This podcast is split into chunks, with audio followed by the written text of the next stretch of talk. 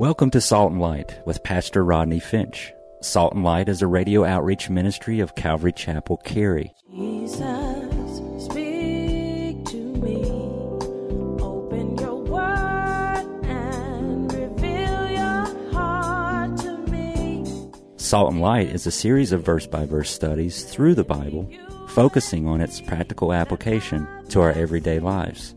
Salt and Light is recorded live at Calvary Chapel, Cary in Apex, North Carolina.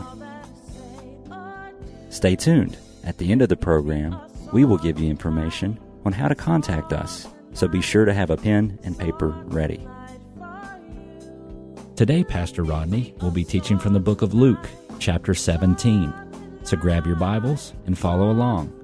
Now, with today's teaching, here's Pastor Rodney. Noah's building walking by faith just like we need to walk by faith. Somebody say amen. So he's struggling for words. A boat, well, it's, it's a thing, and we God wants me to put stuff in it and people in it and animals in it, and it's big and it goes on the water like this. Uh, you know, this never happened. Now Noah's got to explain to people as they're questioning what he's doing. So it's never rained before. So what is rain? And so Noah's hammering away, preaching, telling people that rain is going to destroy them. And the people mocked and they laughed because they never seen rain before. And they thought Noah was crazy and they laughed at him until the first drop. Did you hear me? Until the first drop, God shut the door with Noah and his family safely in the ark and it was too late. Think about this. Things that make you go, hmm. Eight people were right and millions of people were wrong. Noah and his family, eight people were right, millions of people were wrong. And people say to us, Oh, you Christians, come on, Jesus is the only way. You claim that Jesus is the only way to get to heaven. You mean to tell me that of all the, the loving people that are in the world and nice people and the Chinese people and Indian people and the pygmies in Africa and all of these people in the world, you mean to tell me you Christians are claiming that Jesus is the only way? And I tell them, yes, that's exactly what I'm saying. Yes, because it was Jesus himself who said, I am the way, the truth, and the life, and no man, I'm gonna wait while you clap your hands. It was Jesus who said, I am the way, the truth, and the life, and no man, nobody, nothing, honey. You ain't getting into heaven by your good works. And you're not getting into heaven by your tithing. And you're not getting into heaven because you got baptized when you were a baby. If you don't know Jesus as your personal Lord and Savior and have accepted Him into your heart, you cannot go to heaven. You mean to tell me that there is one way to get to heaven, Christian? Yes. And I'm telling you, just like in Noah's day, eight people were right and millions of people were wrong. I am telling you today that anyone, I'm not talking about Calvary Chapel people, I'm talking about the church of Jesus Christ. If you believe that one thing about Jesus Christ, you are right. And everybody else is wrong. Well, some of y'all don't like that, huh? And everybody else is wrong. Eight people were right, millions were wrong. Jesus is saying in the days of Noah, people's hearts and minds will be unprepared and unconcerned. And that's why whatever we do and wherever we go, we need to be ready. Matthew 24, 36, write it down. No man knows the day nor the hour. Now we could spend all day with the parallels that were happening with Noah in Noah's day and what's being repeated now. But the point that Jesus is making, saints, please listen to me carefully. The point that Jesus is making and the point that is important for you to take away is the suddenness of the flood. That although it took 120 years for Noah to build the ark and God's message was being preached to a generation of people who weren't even trying to hear it, they refused to listen when that first drop came to those who didn't believe, it was shocking, it was sudden, and it was unexpected. And so, Christians, we need to be watchful, we need to be vigilant, and we need to be telling people that Jesus is coming soon. I still believe it. I'm going to wait while you clap your hands. And we can't let the world squeeze us into its mold because the world's trying to silence you. The world's trying to silence you. Oh, we don't want you talking about Jesus in the workplace now. And you can talk about anything else. But you talk about Jesus. Anybody know what I'm talking about? Y'all, anybody know? You talk about Jesus in the workplace and see what happened to you. Then you can go to work on Monday. Hey, what you do over the weekend? Well, we went to the top of the mountain and we sat in the lotus position and we studied our navel. And people are like, really? What did you find? Well, we found out we all have navel lint. Wasn't that gross? This just wasn't right either. It's for service. Oh, and you know, oh yeah, we just we just studied our that was such a spiritual. Experience. Oh, tell me more, tell me more. But you tell people, you go, well, what would you do on the weekend? Well, we went to church, and a brother that in our church died, and we had worship, and we had fellowship, and then we we sang songs to Jesus, and we read the Bible, and you thinking, like, wait a minute now, wait, wait, wait, wait, wait, wait, wait, we don't talk about Jesus and all that stuff about here.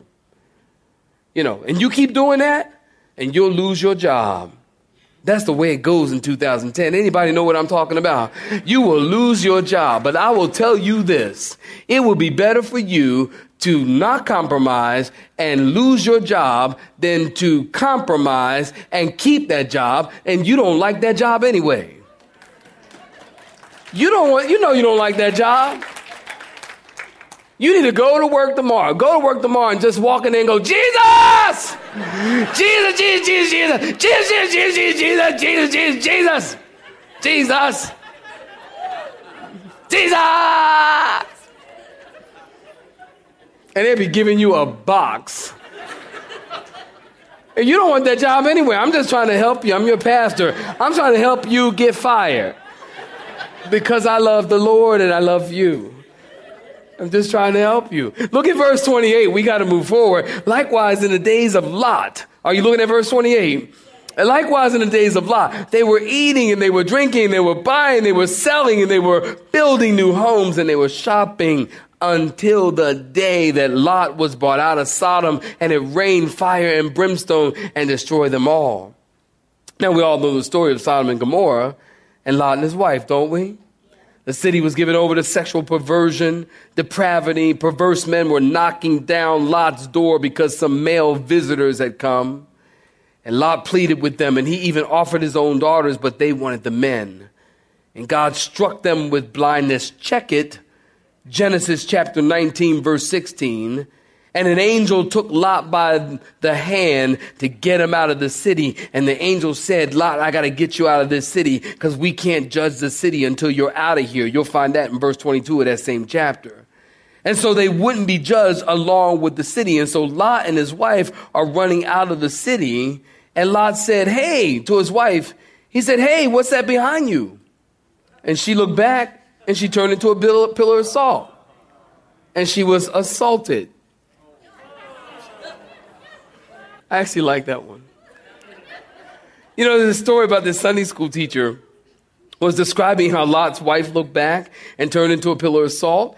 And when little Jason interp- uh, interrupted and he said, Well, my mommy looked back once while she was driving and she turned into a telephone pole. Amen. So, Noah, now watch the contrast here. You want to get this. That's funny. And, and you got to get this, okay? Here's the contrast Noah is preserved through the judgment, and Lot is taken out before the judgment. Did you get that? Now, I point this out because that's the way it will be when Jesus comes. After the rapture of the church, there will be those who are preserved through the tribulation period, like Noah, 144,000 in the book of Revelation. Go ahead and read it of the nation of Israel. They are preserved through the tribulation. But then there are those who, like Enoch and Lot, who are taken out before the judgment begins. The church. Jesus is going to come at any time and take the church out. And that's why you want to be found. You want to be ready and you want to be found in a place where you won't be embarrassed if the Lord were to rapture you. Somebody say amen. Uh huh. You don't want to be, some places you just don't want to be when the Lord raptures you. Y'all know what I'm talking about? You don't want to be there. Because you know what? You'll probably get raptured And you'll stand before the Lord, and the Lord will say, Now, why was you there? And you're gonna say, well, you know, you know, you know, you ain't had no business being there. See, you don't want to be, you don't want to be there. You want, you want to be where God wants you to be in a place. Uh, me personally, I want to get raptured from right here in the pulpit. I'd love to. I told you I want to die right here in the pulpit. Love to. Because I want to be where God wants me to be, and I want to be in a place when he, when I get raptured that I can stand before Him and not ashamed and not embarrassed about where I was. Look at verse 31. We got to move on. In that day, he who is on the housetop and his goods are in the house, let them not be concerned with their stuff. Matthew 24, 17, you write that down. Jesus is talking about his second coming. And the abomination of desolation, or what I like to call the abomination which causes desolation, Matthew 24. If you're really interested in end time stuff, go order that CD. You'll find it, I think, pretty interesting. But then Jesus in, in Matthew 24, he's talking about the abomination of desolation, and he says the same thing. Jesus says, when you see all this stuff going on, this is what you should do. Run like the Dickens. Head for the hills. Flee like a fugitive. Jesus says, don't go down to take anything with you and don't waste a few moments. You know, the truth is, if you're ready for Jesus coming, you won't be concerned about all the stuff you leave behind. Can the church say amen? and your heart won't be on what you have in your house, but what you have in heaven. Look at verse 33. Whoever seeks to save his life will lose it, and whoever loses his life will preserve it. In other words, if you give your life to Jesus and you take up your cross and you begin to follow him, you're going to find life. But if you try to hold on to your life, you are going to lose your life. This is how it works. I'm trying to help you.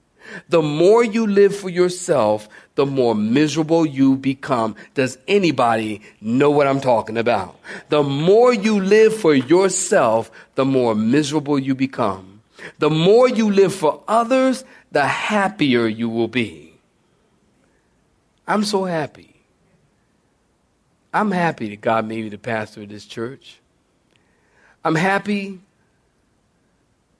to help orphans, HIV infected children who have no hope and no family. I'm happy. November 8th, Calvary Chapel Training Center will have their first class in training pastors and teaching them how to teach the Bible in India. I'm happy about that. I don't know. Is anybody else? Is that awesome? And I'm happy. And people ask me all the time, man, Pastor Rodney, when do you rest? When do you sleep? Are you tired? Blah, blah, blah. And I tell them, you know what? No, no, I'm happy. Because you know what? Jesus said I should give my life away. And I can tell you what he's done for me, I owe him that. I owe him my life. Can I get a witness? I owe him my life. Without him, I'd be nothing. With him, there's nothing I can't do. Right? In Christ, all things are possible. Without him, you can do nothing. Jesus takes ashes and makes something beautiful out of it. I don't know how beautiful I am, but he takes ashes and he makes something beautiful. The more you give your life away, the more you will find life. You'll discover true life in Jesus. You know, I hear people say all the time, man, I'm losing it. I'm losing it. I'm losing it. You know what I say? Then let it go. And if you let it go, then you have nothing to worry about because you have nothing to lose. Makes sense to me. It was Jim Elliot, the famous martyr missionary, and he said this. I love this quote. He said, He is no fool to give up what he cannot keep to gain what he cannot lose.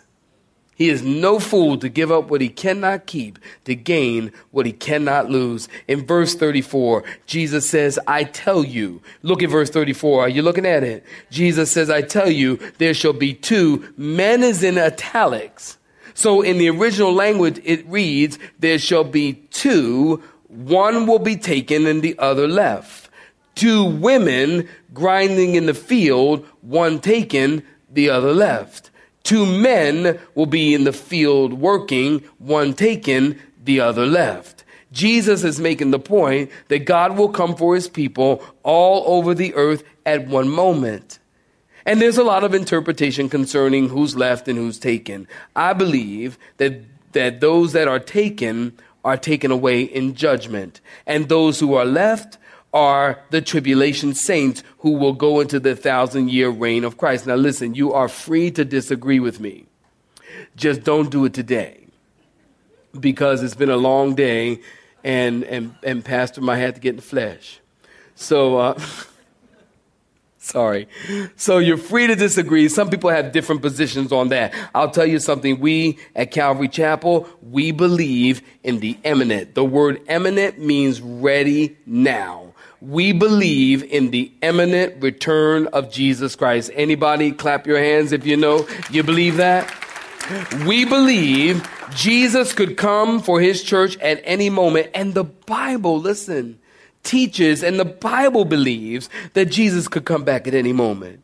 The New Testament church taught that Jesus could come at any moment. The apostles, Peter, Paul, thousands of poets and preachers and teachers and hymn writers and theologians and reformers and Spurgeon and Moody and Graham and the list goes on and on of those who spent their lives preaching and teaching the imminent return of Jesus Christ. And then finally in verse 37, they answer and they said to Jesus, where, Lord? So he said to them, Whenever the body, wherever the body is, there the eagles will be gathered together. Now, again, there are too many interpretations to this verse, but I'll give you mine since I have the microphone. Some say it's speaking of the rapture. I'm not so sure about that. And some say it's talking about the birds of prey at Armageddon who come to feast on the captains and the princes and the kings. And I'm not so sure about that either. What I believe the Lord is saying here is that just like a corpse, are you listening? Just like a corpse or carcass rots to the point where it begins to smell and draws the vultures and the birds of prey, when this world becomes so rotten and putrefied with sin, then judgment will begin. The thing, saints, listen, if you've heard nothing else I've said, please hear me now. The thing that we have to understand is that God measures time morally. God does not measure time based on a clock. God does not measure time based on a calendar. God measures time morally. And when God sees that, which I think we're kind of right there. Anybody know what I'm talking about? When God looks down and sees that, that the world is so putrid and rotten and sin has infected us to the point where he will then come and the rapture will take place. His second coming will take place when God sees that we are at that point where almost where I could say this, he can't stand the smell anymore. And don't you think just by round of applause, we're, we're almost there. Don't you think? Uh, almost there. Where you can't stand the smell anymore. I mean, I was just reading today in, um, um, online. Somebody sent me an article, and y'all, y'all can go Google it. Today, um, a, a husband, a husband shot his wife and shot three other people, went across the lawn at a mobile park where they live, shot his wife and shot three other people because he didn't like the way she cooked his eggs. We are getting to the place where we are morally bankrupt. People don't care anymore. And when we get to that place, that where, where God knows we're at that place, Jesus is coming soon. You know, yesterday, and, and many I told you that Jordan Jordan Gibbs passed away, and and and he um, I don't know, did, you, did y'all hear about the story about it was on the news of what happened? An 18 year old boy, Monday, and he and some friends were out swimming with another family. Families were out there hanging out swimming, and they were racing to a buoy. And one boy got to the buoy and looked back, and there was no Jordan. He didn't hear any screams for help. He didn't hear any, you know, rustling or tussling in the water or anything, just, just just gone. So one of the sisters in, in the church, and she's here now actually, um, she um, went down looking for him. This was Monday. She went down looking for him. She couldn't find him. She came up for air, went back down looking for him, couldn't find him, came up for air, went back down looking for him, for she couldn't find him. She went back over to the shore and she got the kayak and then she got in the boat and she rode around the, the perimeter there at Jordan Lake and um, asked people, "Hey, did you see this black kid?" And we thought she thought maybe he was playing a joke or something like that. I don't know, but did you see anybody? And nobody saw. And she got back over and went to the park ranger. And if you've been to Jordan Lake, you know they've got signs that say that if uh, if you swim, you swim at your own risk. And and so she went back over. She saw a park ranger who happened to be there, and she said, "You know, can you help me find him?" And he couldn't do anything. She said, "Well, can you give me a flashlight? Give me a flashlight, and I'll go down and I'll I'll look for him again. Give me a flashlight." And he didn't have a flashlight. And so they called the divers in Chapel Hill, and they took them, you know, 45 minutes to get there. The divers, they, you know, when the search and rescue divers. 18 years old. And they got there and they um, and they found him. And when they pulled him out the water, as I understand it, his mom and dad were there. Isn't that something? And you know what was a blessing? Bless me today. His mother and father were at church today. They were at second service, sitting in service, worshiping God. And the memorial service, as I think I mentioned to you earlier. I mention earlier? Okay. Memorial service, there were so many people here. It was packed. We, chairs were all up here, and people loved him. He was a unique 18 year old young man, and people loved him. They, people loved him and they everyone that came to the mic they came we had like you know we had like seven nine people who would say something about him and every one of them just talked about how great he was and how he shared jesus and and everybody knew and we know for a fact which makes a funeral so easy for a pastor a memorial service. When you know that person that died the bible says to be absent from the body is to be present with the lord. And i'm gonna wait while you clap your hands. And i'm i was so blessed and I was so honored to, to be able to share and, and to share with confidence that I know that, that He's with the Lord, that He's with Jesus. And, and, and in the presence of the Lord is a fullness of joy, and at his right hand are pleasures evermore. And I can guarantee you that if you ask Jordan, if you could ask Jordan right now for the things that he's seeing, read the book of Revelation, for the things that he is seeing right now and be in the presence of the Lord, if you asked him, you want to go back to earth, he would probably tell you, no, I don't. Because there's beauty in the presence of God.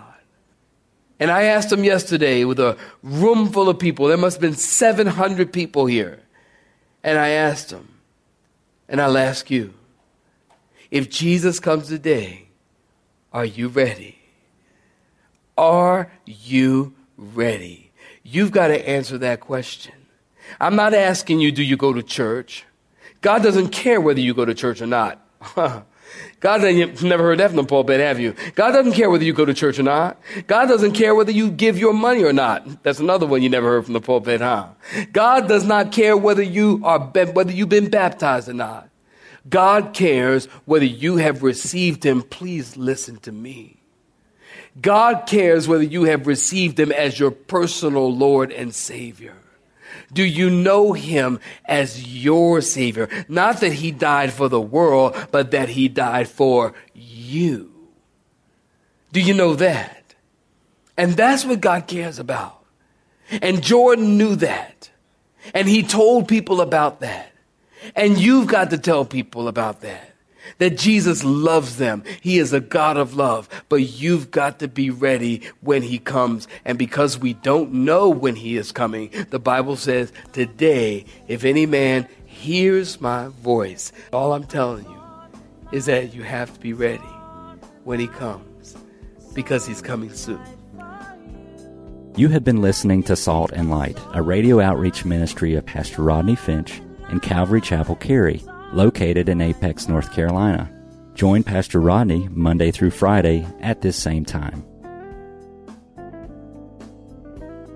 For information regarding service times, you can contact us at 1 800 293 0923. That's 1 800 293 0923. Or you may listen to today's broadcast in its entirety by visiting the media library on our website at do.